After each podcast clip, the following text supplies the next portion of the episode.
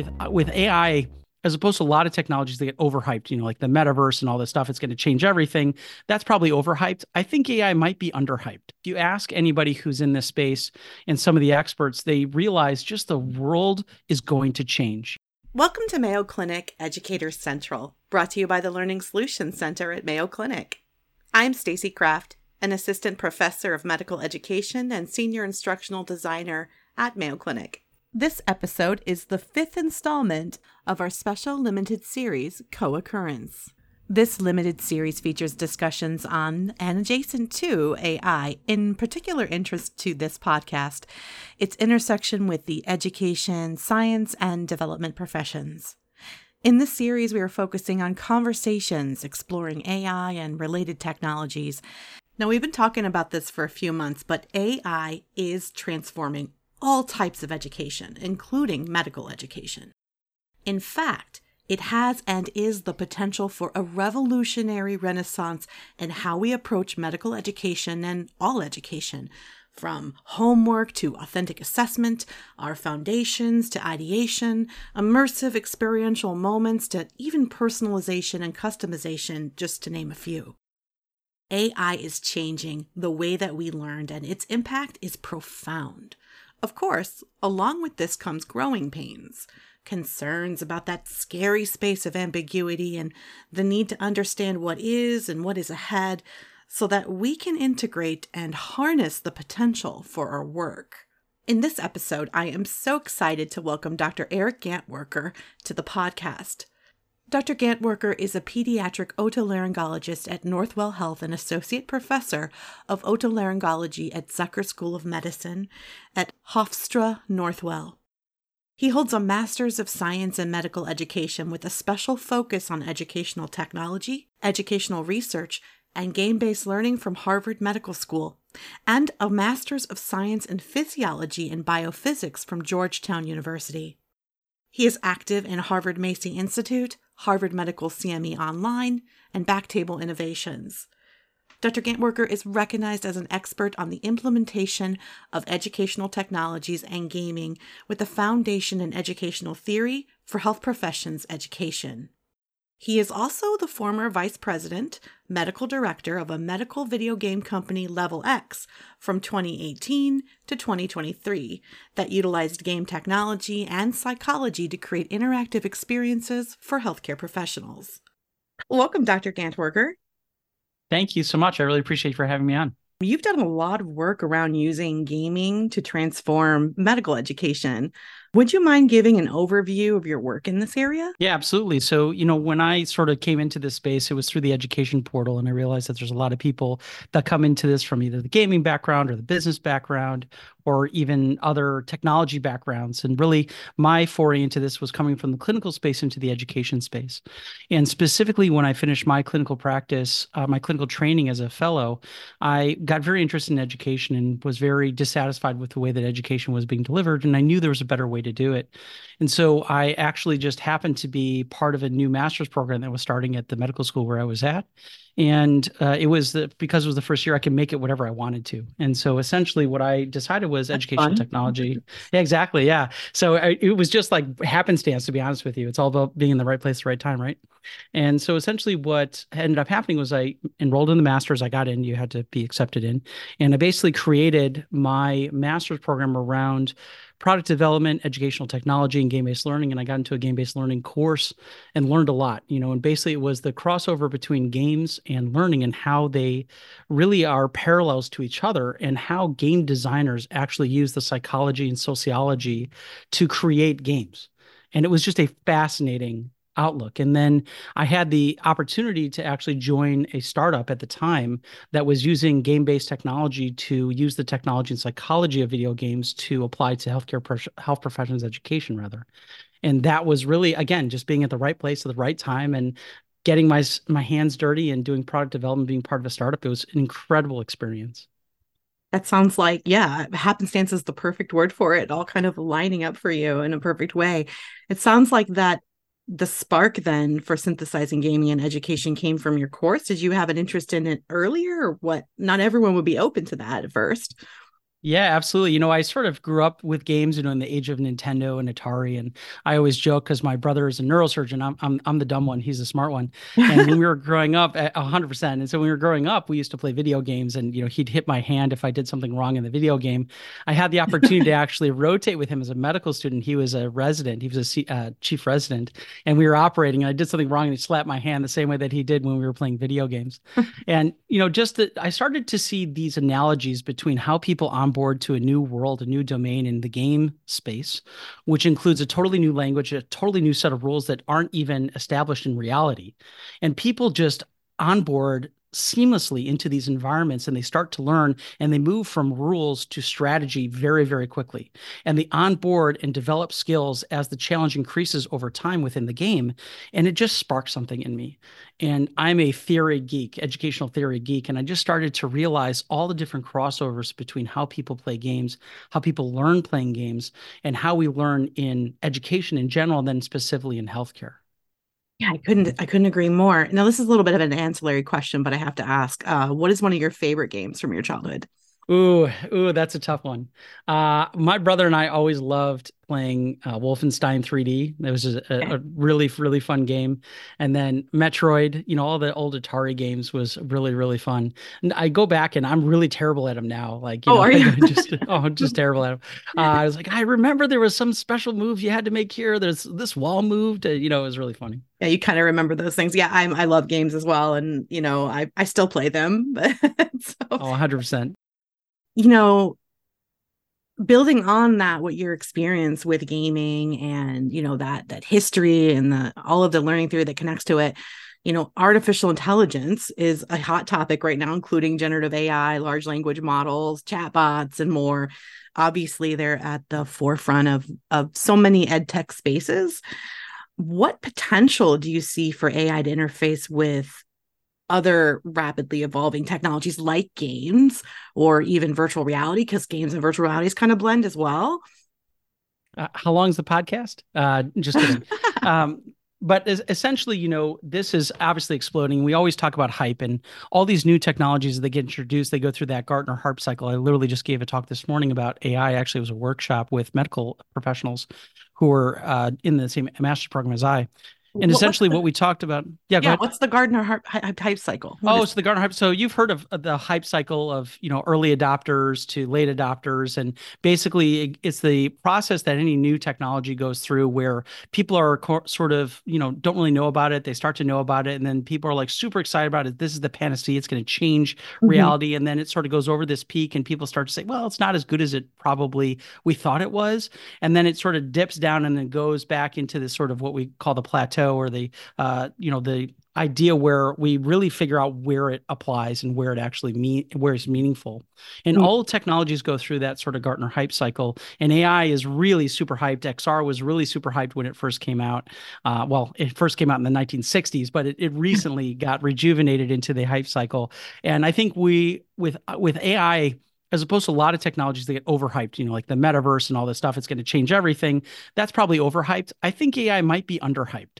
Uh, it's it's the one area I think it might be uh, underhyped. And if you ask anybody who's in this space and some of the experts, they realize just the world is going to change. You know, Bill Gates said that this is uh, as foundational as the internet, the computer, the personal cell phone.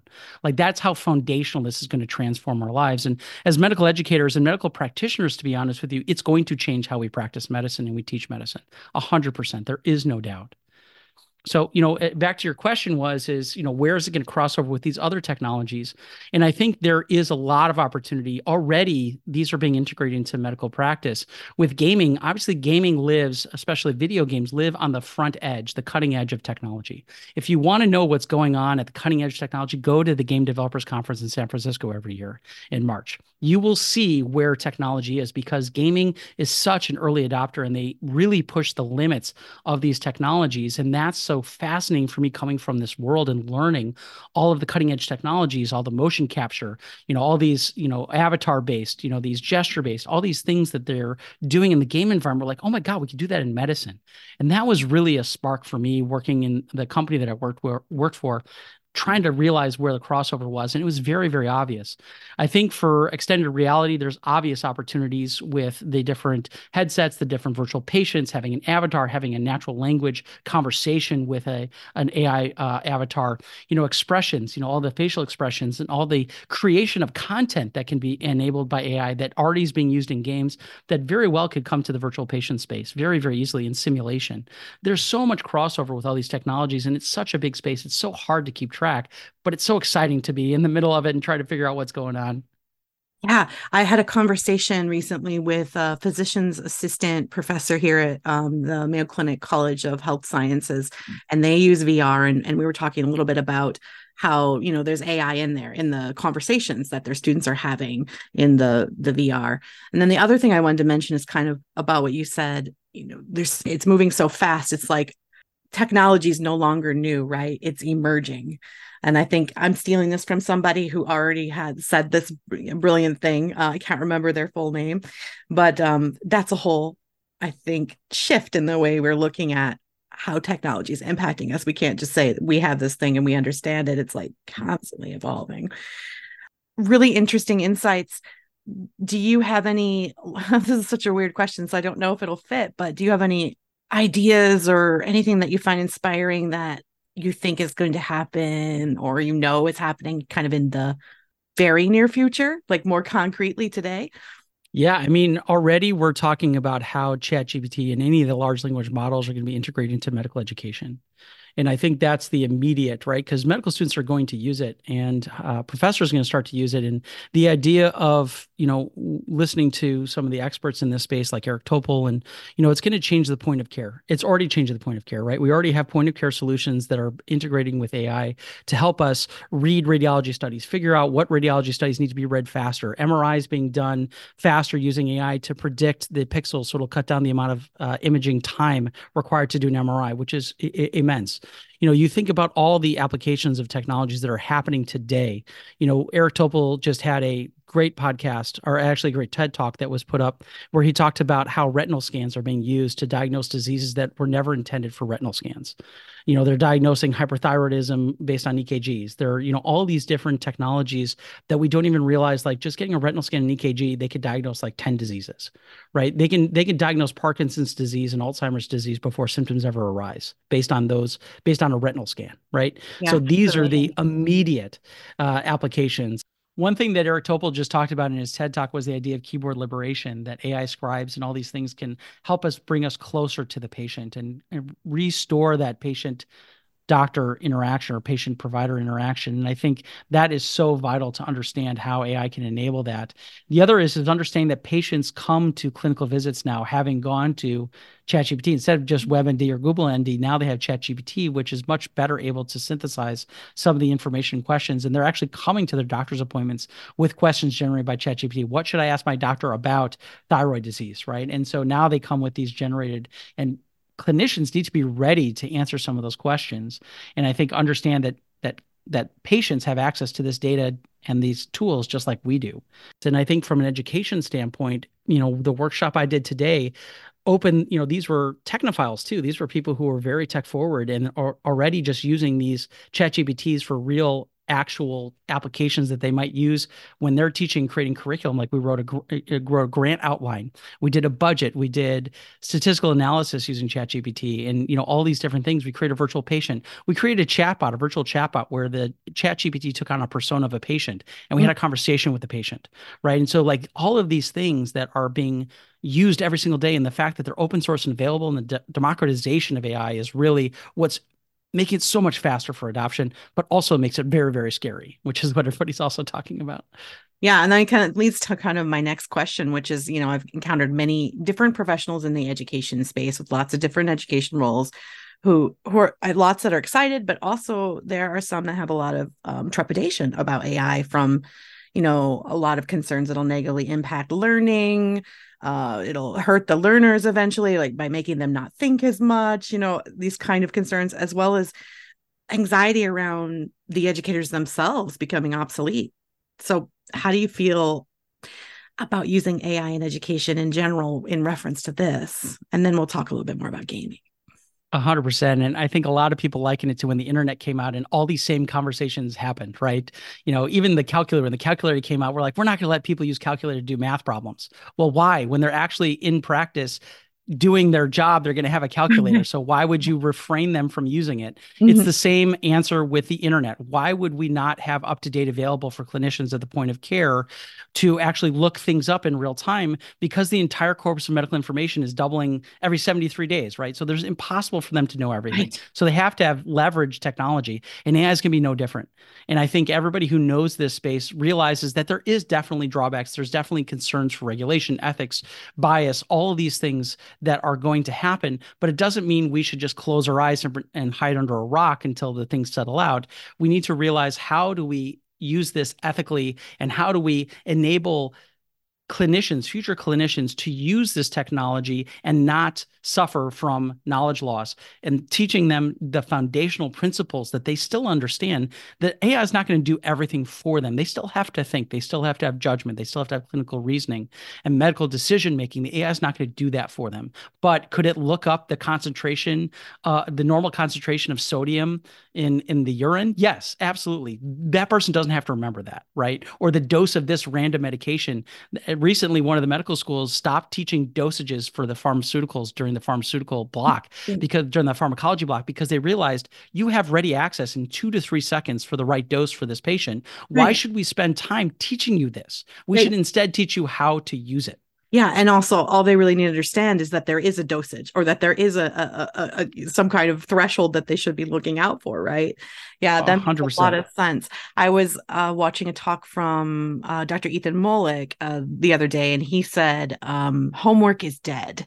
And so, in in the sense of how, how do we educate students who can just use AI to write their reflections or their papers or whatnot? And I I don't know. What do you think about that? It's a great question. And I had the very esteemed fortune of sitting next to Olle ten Cate, who's probably one of my most revered uh, people in the entire education space. And we were at the Association for Medical Edu- Education Europe conference, and we were on a table together teaching people about AI and how it's going to be transformational. And he brought up, very rightly so, the epistemology question. What AI's here and AI is going to get better. So saying, oh, well, it hallucinates, it doesn't bring in references, you know, all these things, that next generation is going to solve all of these problems. So let's think long term what this is going to look like. And his question was very true was if this is here to stay and we're going to be a dyad between human and computer, what do we have to know that epistemology question and how do we prepare students to practice medicine in this environment with AI, and it's not going to go away. And uh, to quote another movie, quote is resistance is futile. Uh, it, it is futile. You, you you have to understand that this is transformational and it is it is not going to way uh, going to go away. And we need to think very critically as educators how to educate, how to assess learning. Right. That's going to be another huge because yeah. exactly as you brought up, the cheating, the the worry about the plagiarism, all these things. They're like, oh, homework's dead because we're not going to be able to assess people. Well, we can assess people. We just need to change the assessments, right? You know, we've been assessing the same way for you know decades, mm-hmm. and obviously, it's in a new a, a new era using technology. The assessments have to change. It's not fact based. It's not memorization anymore. It's application of knowledge. It's critical thinking, judgment, medical decision making. One of the questions of the hour is how do we prepare ourselves and learners to flourish in this AI environment because it's it's not going away. And I think that is such an important reality that we need to grapple with. Now, I I do believe that certain foundational knowledge pieces in in really any field that learners need to know um, are necessary in order to be able to interact with um, AI, use it for brainstorming, and appropriately vet its responses and converse with the critical mindset, just just like we do with other people.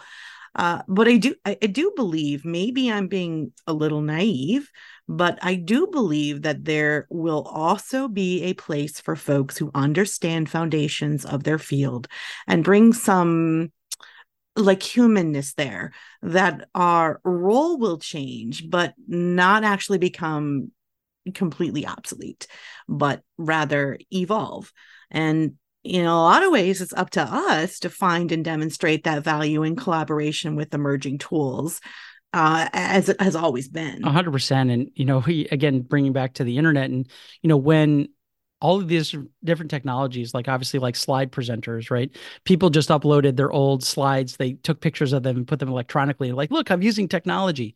And no, they had to change the way that they were teaching. And we still live in an environment now where we know more about how people learn and how people learn is active. It's not passive. And we know you have to give them problem, which is problem-based learning, case-based learning has exploded. And still there's still lectures in medical school. There's still lectures everywhere. Yeah. And we know you go to a conference. I went to a conference last week and literally this guy just sat up there for two hours and just talked. Oh, and wow. I, I don't I don't believe that anymore is the right way to do it. And I think that technology, leveraging technology and adapting with technology is the answer and understanding, right? So, for example, the workshop this morning, we used a software called Padlet, where basically we were co constructing knowledge. We were actually looking at AI applications, the different technologies, the use cases, the cautionary tales, the legal, ethical, moral, and regulatory implications. And we are creating a grand spreadsheet in the Padlet as the whole discussion was going on, and they were adding to it. And at the end, we had this sort of co-constructed knowledge base that we then shared with the participants. And that whole active learning process is much better than sitting and pontificating about somebody uh, at somebody about AI. And I think that's how technology and two of the workshop applications that we did was one was creating a virtual patient. So they mm-hmm. were asked to do, use a case-based learning, whatever it is, and uh, they would, did a breakout and they created a patient. And then the other one had to create a persona. So the chat GPT was the persona. They were the patient and they could interview the patient. And then another person did grants. So you talked about talking about brainstorming. I think first pass brainstorming about grants, about research papers, all those things, that is a perfect use case and an ethical use case. Yeah. You mentioned earlier Lorelei Lingard. She just came out with a paper on how to ethically use ChatGPT and the good use cases and some of the learnings um, that that she found. And it was a fantastic paper. I actually sent it to the workshop participants, and maybe we can share it with your audience. But it was a great, great like this is how education needs to leverage AI. Why have a student sit there for 30 minutes trying to create a phantom patient when ChatGPT will do it in three seconds. I mean, absolutely. I think the sage on the stage has been a long and antiquated model, and perhaps the AI revolution for lack of a better word um, and actually put it to a little bit more to rest than it ever has been.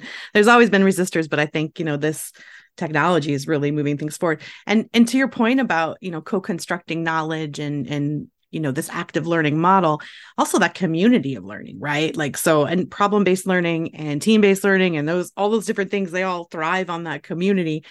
And i think you know ai is just going to become another member of your community in a lot of ways you know yeah, there's already study buddy applications. There's a, a ton of them popping up every day where you can quiz yourself, you know, teach the chat GPT to be a study buddy. And chat GPT can be your study buddy. Any any of the large language models can be your study buddy. And now there's ones that are much more academic focused and they actually can access the literature. And those are much more scholarly, right? Than sort of the more you know consumer based uh, large language model applications. And it literally can be your study buddy. Like hey i'm really confused about how the renal tubule handles chloride. Can you explain that to me? And in an instant you have a study buddy that can explain how the renal tubule handles that. And you're like oh my god i get it now right? As opposed right. to having to text your friend or you know trust somebody who you you know you know maybe are, are looking it up right? Which takes you forever. Um, you know that that access to knowledge and synthesis of knowledge is really what it is. That's why it's different from the internet. AI synthesizes, summarizes, and explains. That is so much more than what the internet already does and how it can actually be your study buddy. Exactly. I mean, education science has long shown that having a one to one ratio to a personal teacher is a game changer. That's obviously not feasible for, in or wasn't feasible. I should say, wasn't feasible. But yeah. kind of what you're describing now with Study Buddy and other models really makes that dream feasible where every single person can have a per like a, a, a bot that can act in this way to teach them. And and think about the equity of education and the access right? If you have an internet connection it's free right? This democratization of AI and how they've gone about this allows that study buddy to be if you're at Stanford or you're in the middle of somewhere in Africa and you have an internet connection, a computer, you have the same access to that teaching assistant. Right. I mean, that yeah. that that that leveling of the education and access is really what is the hope. And it's a like you said, it's a scalable model. You can have as many TAs as you want. Right, exactly. And I think technology in general, you know, affordable technology, I'll say, um, allows for that. You know, there's obviously some technologies that we're coming out with that the cost it's cost prohibitive to include it into lower resource settings. But you know, the idea of telementoring, you know, I'm doing a research project with telementoring right now, and it's it, you know access to experts anywhere you are using technology is a huge advantage whether you're again in Africa or you're in Idaho, right? You know, this is this is where technology can help us and you know, we'll t- we can talk about the overhyped metaverse at some point, but the idea of virtual presence with an expert is is wonderful, right? So if I could go into a virtual simulation in XR with you in in Minnesota and me in New York, and we can learn in that same environment with the best teacher that's ever existed. That's a that's a huge experience that otherwise I'd have to fly to Minnesota to do, which is quite cold, although it's quite cold here too. So, but. lots of people that I've talked to who are more on the, the tentative side with AI, um, and I've seen out there in literature uh, feel that AI is just a fad. The skeptics say it's not real. And I think that goes to your hype loop that you were talking about. What do you say about this? I know you kind of addressed it already, but let's dress it head on. How do we respond to skeptics who claim AI is just a fad? Well, they're they're uh, they're also the people that probably still have paper charts instead of the HR. But you know, they you know, there there's definitely cynics, and we need we need cynics. I cannot understate that. We need cynics. We need people to say, this is not right. This is not going to last, because we need them to identify the areas where we just didn't think about it, right? Hmm. AI is not going to be adopted because, right? Don't just say it. Like, tell us academically and scholarly why you think it's not going to be adopted. And I think it's, it is a giant tsunami that nobody's going to be able to hold it back. Everybody who's in this space is, although a lot of technologies get overhyped, nobody in the space has ever said it's not going to last. That's an expert in this area, right? Mm-hmm. Everybody has pivoted to adopting AI and talking about AI and all these courses, you know, all these academic institutions up with the transformation of AI. And, you know, I think this is one thing where we could honestly say it is not overhyped. Mm-hmm. We can mm-hmm. honestly say, like, this is here to last. And if you don't want to adopt it, then people who are using it are going to take your job. Mm-hmm. It, it, it, it, unless you accept it and realize that it is going to change the way that you practice and the way that you teach, you're going to be left at the, at the wayside. Now, how much knowledge do you need to have to use it? I mean, I don't know how Siri works. I mean, I have a general sense how Siri works, mm-hmm. but does that mean I don't I don't have to use it? I don't have to use it, but you know, I don't think it's as transformational as some of the AI technologies that we're talking about but I can use it and still be mindful of okay well i don't i have privacy concerns i have this concern right i, I hmm. things pop up on my social media that i was talking about with a friend right like yeah. there's creepy stuff that goes on right yeah. um but i think there there's a difference between being just a luddite just say i don't accept technology right. being a cynic and then being somebody who's trying to make people critically think about the implications of AI. And I think those people are the key people to engage in the conversation to say, why do you think that? And what are the barriers that you see that maybe I'm not seeing? That's really valuable.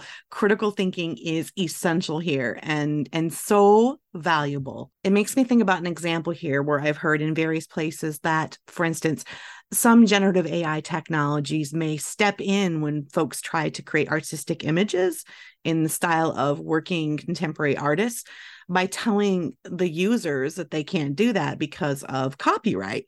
And with that, has at times come with suggestions that the AI can say, well, I can't do that, but that artist does, you know, use this brushstroke pattern or this dimensional approach or these ratios or these color patterns. Would you like me to make something like that? And I do struggle with this the openness and excitement that some folks might have to finding loopholes to creating these kinds of things that are everything but a name. This is an important conversation. And the idea here is that, and this was brought up this morning when I was doing the workshop, that what is copyrightable? And I think it more applies to images because obviously mm images are much more tangible in people's eyes about how it could be copyrighted. But realize that when somebody paints a picture, when somebody creates a song, they're inspired by everything that came before them and they're creating that song with all the knowledge and experience that it brought to that moment. No idea is truly original meaning that it's never been done before. It's not inspired by anything. Those don't exist. Mm-hmm. in fact ed sheeran uh, got sued. I don't know if you heard this story but ed, ed sheeran got sued and for one of his copyright for his songs. And to the courtroom, he brought a guitar and he started to play for them some of the songs that you know quote unquote were copyrighted that they mm-hmm. sort of say oh these are originals and he basically proved to the court that nothing was original right. that everything is inspired by something that came before it and every educator is inspired by creating something based on their knowledge experience and those who inspired them and that is a fundamental idea in ai that ai although i asked it to create something in the style of norman rockwell is not going to be copyrighted. Like AI images are already not copyrighted. And so this idea that oh well it, you did it based on somebody else everybody does that humans do that right and you're you're not going to you're not going to you know obviously Ed Sheeran won that case because he yeah. showed that it was just inspired by all of these different artists and it was actually an homage to those artists and I think that's the same way I think about this technology I think the problem with that is what where I think, and and maybe it's just because I'm partial as a person who dabbles in visual arts, right? Um, sure. Is that AI is not inspired by the patterns. It is going to be able to exactly copy, you know, the kind yeah. of the the especially if someone has a consistent theme and style that is just repeated over and over again. And if they are a living artist working right now, that's a problem. And I guess that kind of bothered me. Like, ooh, I don't know which contemporary artist we're talking about, you know? yeah, I can see that. I mean, that was the whole Eminem thing, right? You know, they they created a rap in the style of Eminem with Eminem's voice. Mm. That's a problem, right? So yeah, yeah, if you're using the their likeness and their voice, AI generated voice, that's definitely a problem because then you're taking away, and I see the point is you're taking away their art form Mm-hmm. That I see is a problem. But again, this brings up a, a, a, really important conversation that every institution needs to have is where is the line? Yeah. You need to ethically, morally, legally, and regulatory define the lines for those because it's going to be used.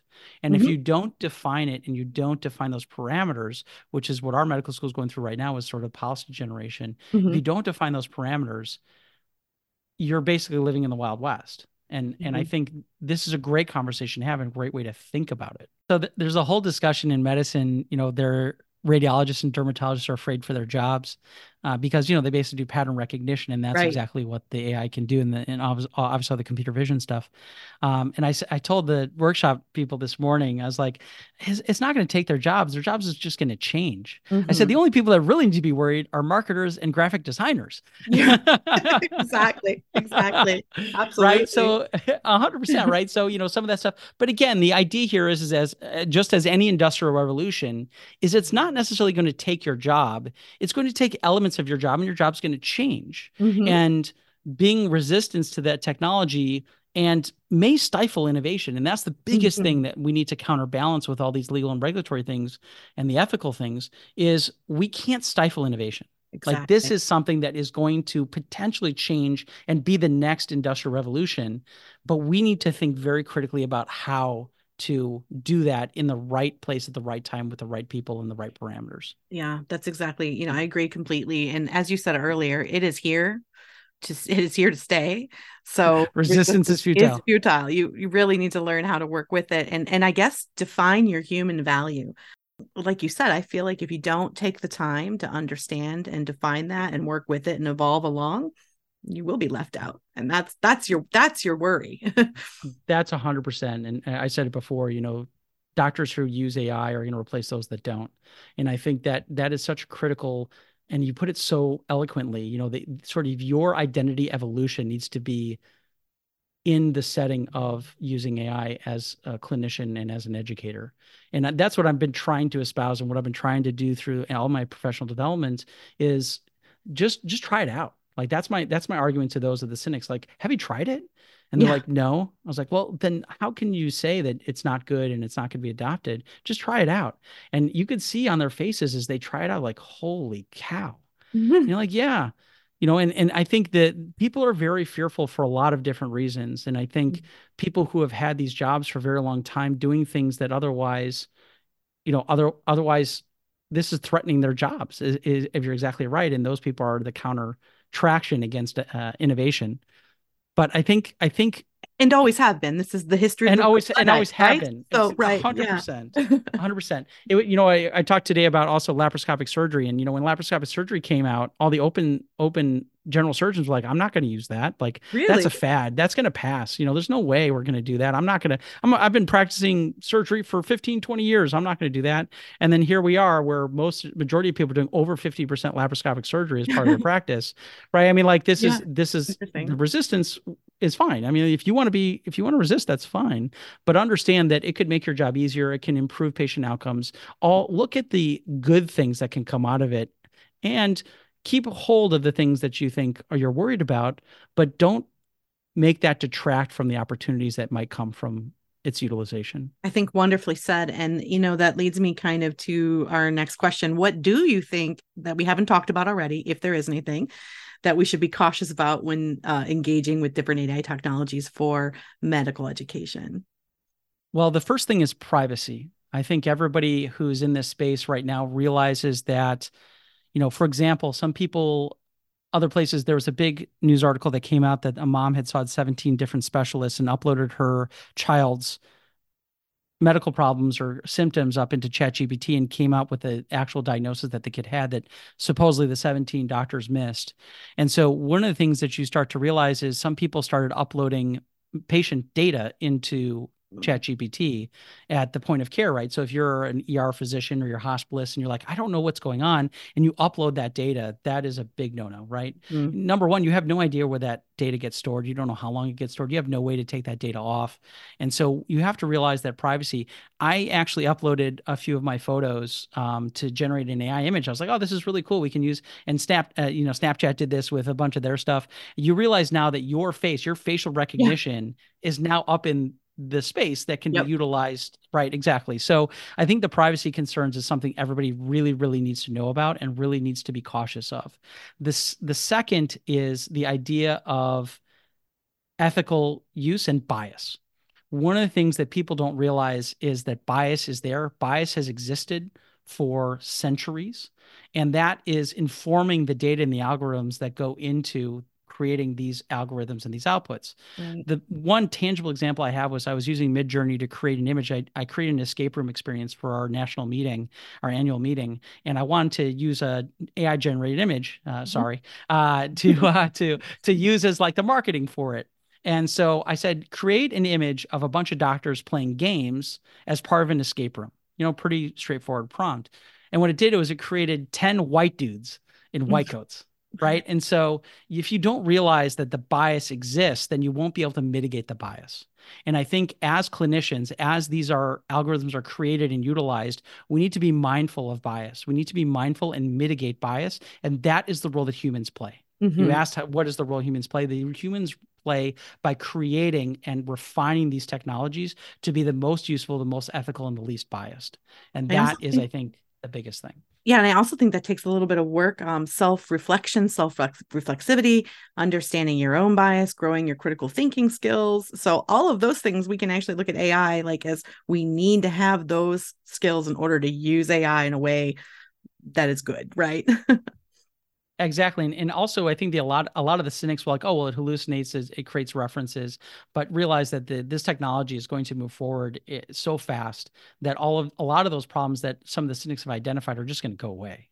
Yeah, and even the privacy thing, I feel like we're just a hop, skip, and a jump until there's out of the box large language models that you can install in a in a protected environment that doesn't go out where data is totally Correct. Internal. I think it'll yeah. happen pretty soon. Why yeah, like totally encrypted right? data. Yeah. Yeah. Yeah. I think I think totally encrypted data is, is definitely where one area that has to be. And I'm sure there's lots of companies that are already thinking about this. You know, there's a lot of companies that are mining EHR data. And again, those those training models are massive. And just to think about the massive information and misinformation, unfortunately, that's in the EHRs and the algorithms that are being created by it. Again, another call out to anybody on this who's listening to this to get involved in this because you alone will be able to you alone could put out forest fires. No you you alone could help you could help guide the ethical and you and useful applications of these technologies. Now i know you have a special expertise in gaming. As far as like bringing it all together with just with what you know and your expertise in gaming, do you see AI fitting into that in the next few years? What might we see from a yeah, I mean, again, as we talked about, games and video games specifically live on the cutting edge of technology, and AI mm. is no different. Games have been using very narrow AI, right? So NPCs, not non-player characters, all the time use AI to determine their walking around, their conversations, and all that stuff. So AI has been used in games for for a long, long time, decades. And so I think again, looking to games and understanding how it's going to work, how it's going to integrate, creating more, you know, character based conversations, right? Narration based, and how we can actually use that. You know, I always talk about empathy and how we're trying to teach empathy, and why not have a game to teach empathy and having some kind of difficult conversation with somebody through through a conversation or a chatbot through a game.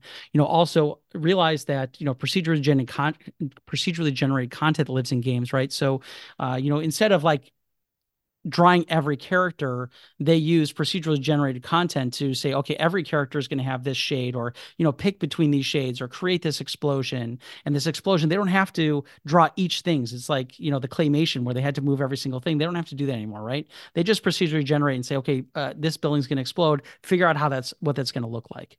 And i think in medicine we're going to realize that games are able to enable this procedurally generated content to create new characters new diseases uh, have avatars that can actually create symptoms on screen that mimic something that we would see in real life. And it's going to change how we do simulation. It's going to change how we do education and understanding how we can leverage that technology and the psychology of video games to change how we're teaching, understanding how AI is empowering these conversations, how AI is building these scenarios and these virtual patients is really kind of the exciting thing for me. And I think we're going to see some stuff over the next five, ten years. Yeah. So it's almost like the future of truly immersive, dynamic, responsive, creative scenarios, I guess, or simulation. A thousand percent is yeah, a thousand percent. upon us in a way that was always something that we imagined or was part of sci-fi right before now. Yeah it's like ready player one right? I mean you, mm-hmm. you you watch ready player one uh, you know obviously it's an apocalyptical you know story uh, but you know just the idea that we can immerse ourselves into a totally virtual environment where you know the metaverse is uh, and uh, you know but but have it be specific to healthcare and have it specific to healthcare education and doing team-based training communications based training skill based training all these things enabling all the different technologies, including AI, gaming, XR. You know, you can imagine a world very, very quickly where those technologies are being leveraged to change how education is delivered long before they ever get to the patient's bedside. Realize that medical students starting today were born in like 2002 2003 mm-hmm. so they've never known a world without technology. They've never known a world without cell phones. You know you know for the, for most of their adult life like think about the technologies that they've grown up with. And they also live in an era of personalization Mm-hmm. Everybody has their own home screen, their own cover for their phone. Everybody has their own avatar for their Snapchat. Like, you know, they have their own TikTok account. They expect personalization. And technology is going to enable personalized learning instead of us just tr- training people in hordes like cows in a in a field. We're going to be able to personalize learning. And I think that is one thing we didn't touch on where AI is really going to enable dynamic serving of content for users to enable them to be the most efficient learning possible. You need to work on this everybody else is learning this, but you specifically already know that. We're going to dynamically serve you content that's going to educate you on this because that's where we think you're deficient. With this idea where we could up mm-hmm. level you based on your education and really focus and harness, you know, if we're going to do four years, let's say, let's say, for example, we say we're not going to do time to, time variable training. Let's say you're here for four years, mm-hmm. but for, for during those four years, we're going to focus on the things you need to learn. For example, the example I always give is somebody has a PhD in neuroscience they have to take neuroscience in medical school. Mm-hmm. They know more than some of the professors, right? And so, like, why are we wasting their time? They could be teaching this class, right? So instead, you say, okay, you have a PhD in neuroscience. We're gonna we're gonna sort of assess where you're at and then dynamically change your curriculum based on your expertise and actually give you the training that you need instead of just teaching you at, at the yeah. mass level it's going to be so powerful when those things when those tools become and i know they're they're being invented right now i was going to say they're already here NEJM knowledge yeah. plus already exists so yeah, you know there, there is a lot of technology that already supports that yeah another piece that i believe young learners are used to is customization right? That idea that all content is accessible and can be remixed for your personalization. In a lot of ways i think that ai is going to make that even easier for individuals to achieve. And you know maybe this is a lot of just in my imagination and hopes but imagine imagine a world uh, no, so when we're we're right now at our medical school going through a curriculum renewal, trying to realize how we can train the future doctors of 2035, essentially. And I think one of the things that came up and was very rightly so was for the longest time, the onus on creating curriculum content was on the professors, mm-hmm. right? It was on the teachers. But we live in a world of user generated content. Mm-hmm. Right. Think about everything that goes up on Facebook, that goes up on TikTok, all these social media, all this content now, the tools are in the hands of the users. So, why are we not using the medical students to create the assets and the content that everybody else is going to learn on? And how can we leverage that to be able to create lasting assets, right? So, the professors no longer have to create the curriculum. The actual act of the students creating the curriculum is the learning. Yeah, you know, we talked say, about that. This is like exactly curating and creation. Asking your Correct. learners to create is going to actually help them learn better than just a thousand percent, right? But that was a mm-hmm. f- so far off comment that people were just like shell shocked. They're like, "What do you mean the medical students would create their own content?" you know, and I was like, "Well." that is the learning like right that co-creation yeah. of of learning is in that community of, of learning that you talked about is going to be a way that we can take the onus off of the faculty for creating content instead put them in a refining and judging and and allowing them to critique and have them focus their efforts on that instead of creating content and there's really a flattening of education that's happened across the board right? There used to be vertical transmission of information and now it's more hor- much more horizontal right? Mm-hmm. students learn from each other right? We talked about the study buddies and learning from each other and that's such a powerful thing but you know actually having them generate the content and having that in a supervised way. And our medical school actually did that through our case-based learning so they have case-based learning uh, projects that they create those patients and then they go do you know case-based learning modules based on those and they generate the questions and again thinking about how maybe a large language model could help generate those patients. So they don't have to spend 30 40 minutes two hours to make up lab values and make up backstories right? Like right. chatgpt will do that right away. And so then trying to use that to say okay well what part of it is the student going to generate? What part is ChatGPT going to generate? And what do they actually need to know to do that? And uh, for me, what that is, is that's them student critically appraising the outputs of ChatGPT and saying, oh, well, that lab value doesn't make sense. Like, you know, it says it's 147, but really the sodium should be more like 142. And you don't realize that, like, how much edu- how much the high level of learning, the, the Bloom's level to understand that the ChatGPT output didn't jive with what this clinical scenario is, that's way higher than them sitting and Definitely. passively sitting through this, right? Yes, absolutely. Is there any particular application or manifestation of AI in education that you've seen that's your favorite, that you find exciting or inspiring? We we just talked about it, but I honestly think that personalized learning because mm-hmm. we're talking a lot about personalized medicine, right? We're talking mm-hmm. about digital twins and how AI is able to create, you know, a a, a Stacy Kraft, and you know, if Stacy Craft has hypertension or you know has a has a mole, what what what what medicine do we know is going to work for them based on the profile that we have of that digital twin of mm-hmm. Stacy, right? And so for me, like that is an amazing thing that we could do with education. That is an amazing thing that we can think about uh, for personalizing and thinking about how most efficiently we can train our medical professionals for a job in the future. And I think AI is going to help us do that and help us predict and assess what their level of learning is and, and progress them based on those assessments. That that's another thing that needs to change is the assessments, right? You know, so when AI was asked to take the USMLE, it didn't get 100%. And if you ask any educator why it didn't get 100%, it wasn't because the AI didn't know it, it was because the assessments were terrible when we're trying to create models where we would do personalized learning, the assessment has to match the mm-hmm. model such that it truly predicts if that person was going to be able to know that and actually have that knowledge to be able to move forward into the curriculum. Wonderful insights. Thank you so much for being on course. today. I really appreciated it.